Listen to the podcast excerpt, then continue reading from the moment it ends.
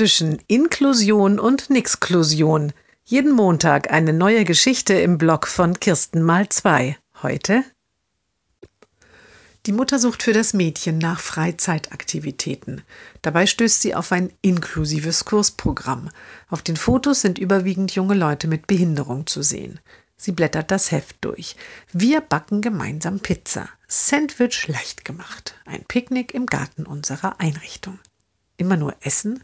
Das Mädchen hat sowieso schon einige Kilo Übergewicht. Beim letzten Termin hatte auch der Arzt gesagt, dass man hier ein bisschen aufpassen solle.